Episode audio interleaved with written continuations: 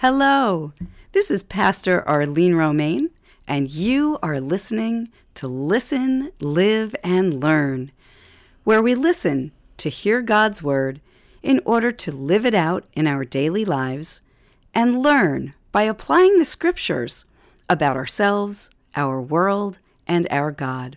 I'm so glad you're here, so let's get started.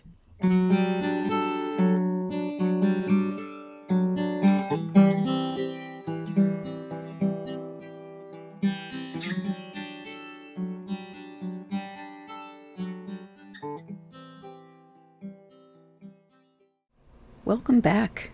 It is time once again for another dive into the scriptures. I hope you missed me last week. I did not put out a podcast last Monday. I had a brief opportunity to go away and enjoy some time at the beach with a friend. And so I took that opportunity. Um, and the Lord uh, just so blessed that time. It was a wonderful time away uh, to renew and uh, just to be in the presence of God's beautiful creation. And so uh, here we are once again. We've returned to the Gospel of Matthew. Let's get started. Today we are reading from Matthew chapter 8, starting at verse 1, and we will be reading through to verse 17 today. And so let's begin. When Jesus came down from the mountainside, large crowds followed him. A man with leprosy came and knelt before him and said, Lord, if you are willing, you can make me clean. Jesus reached out his hand and touched the man. I am willing, he said. Be clean. Immediately the man was cured of his leprosy. Then Jesus said to him, See that you do not tell anyone, but go show yourself to the priest and offer the gift Moses commanded as a testimony to them. When Jesus had entered Capernaum, a centurion came to him asking for help. Lord, he said, my servant lies at home paralyzed and in terrible suffering. Jesus said to the man, I will go and heal him.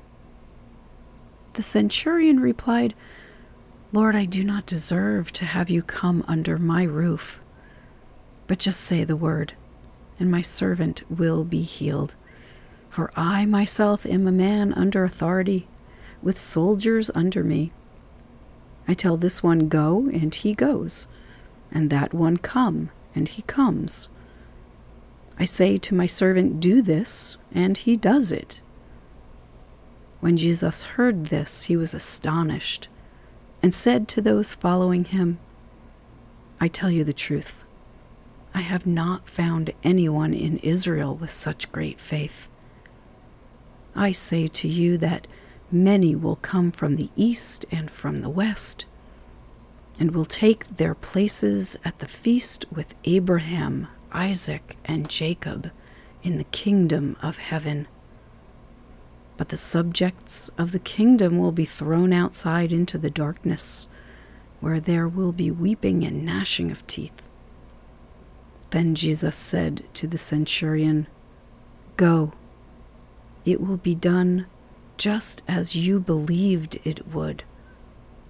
And his servant was healed at that very hour. When Jesus came into Peter's house, he saw Peter's mother in law lying in bed with a fever. He touched her hand, and the fever left her, and she got up and began to wait on him.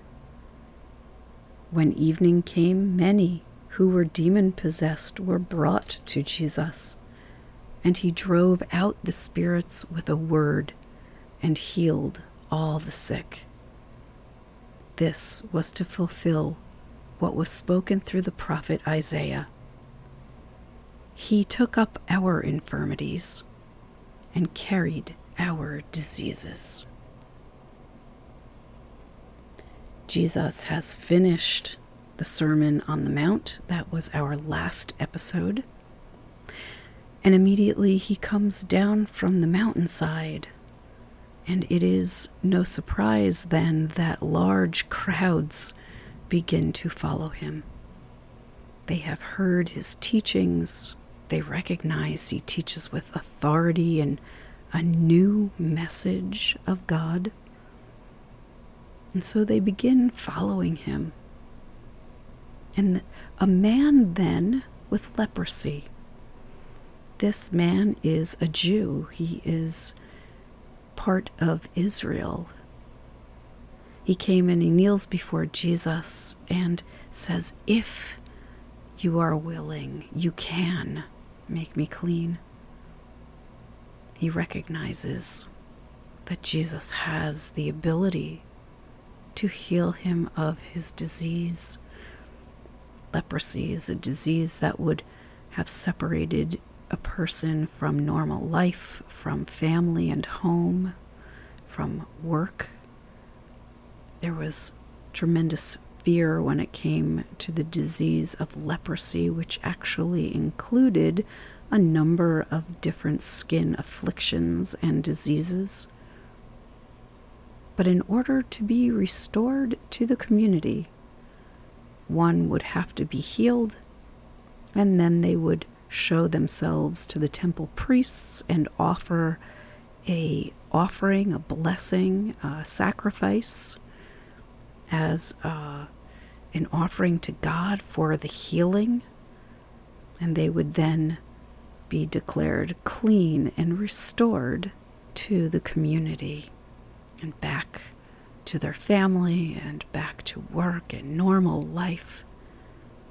And so the first person in the Gospel of Matthew, Jesus heals in chapter 8, is an Israelite with leprosy and restores him to his place in the Hebrew community. He is made clean. And Jesus says, I am willing there's one thing we know about Jesus He is willing to make us whole, to restore us, and to bring wholeness into our lives so that we are restored into the fullness of life and work and relationships.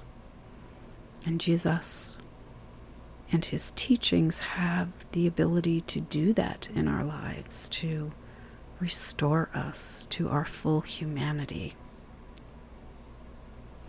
But immediately after he heals the Israelite with leprosy, he then heals a centurion. This is a Roman soldier far outside of the kingdom of God, we would think. Certainly, this man is not a Hebrew. He is not part of Israel, not one of God's chosen people.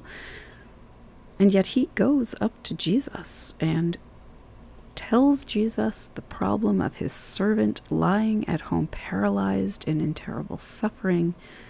And immediately Jesus says to him, I will go and heal him, just as he was willing for the Jewish man so too is Jesus willing to heal the servant of the Roman centurion. Jesus does not differentiate in the healings and the miracles that he performs because all people, regardless of their genealogy,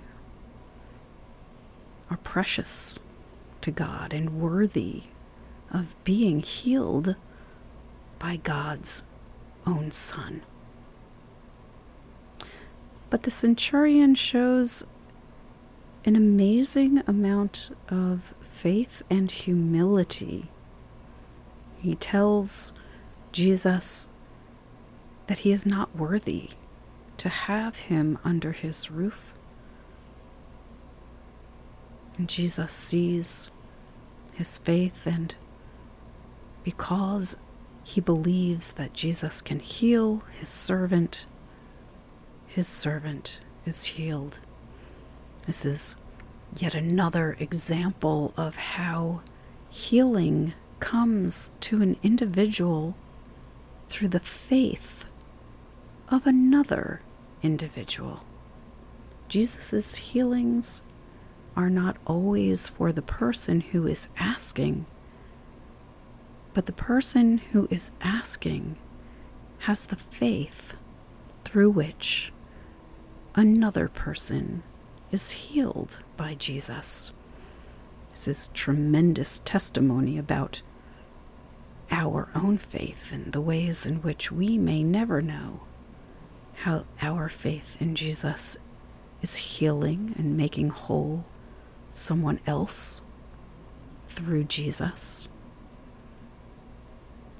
Jesus then moves on, and after having healed these two strangers, one an Israelite and another a Roman centurion, he then goes to the home of his beloved disciple Peter and heals Peter's mother in law, who is sick with a fever. And immediately he touches her, and her fever leaves her. In another one of the Gospels, we are told that then she goes on to carry out the tasks and chores of a Hebrew woman in that day and time, serving her house guests. And then evening comes, it arrives, and people know Jesus is there and that he's been healing people both inside and outside of Israel, both strangers and friends alike. And they begin to bring everyone to him. And he drives out spirits with a word and heals all the sick. Because truly, Jesus takes up our infirmities and carries our diseases. The power of Jesus in our lives can heal us, can make us whole. I pray that you are letting Him work in your life, that your faith is serving as a testimony of the impacts and difference that Jesus can make in our lives. That He has the power to make us whole and to heal our afflictions and someday gather us in when our time here on this earth is done, when we will be made ultimately whole and perfect and glorious, just as He Himself is whole and perfect and glorious, and He Himself will gather us in. God bless you, my friends. Until next time, take care.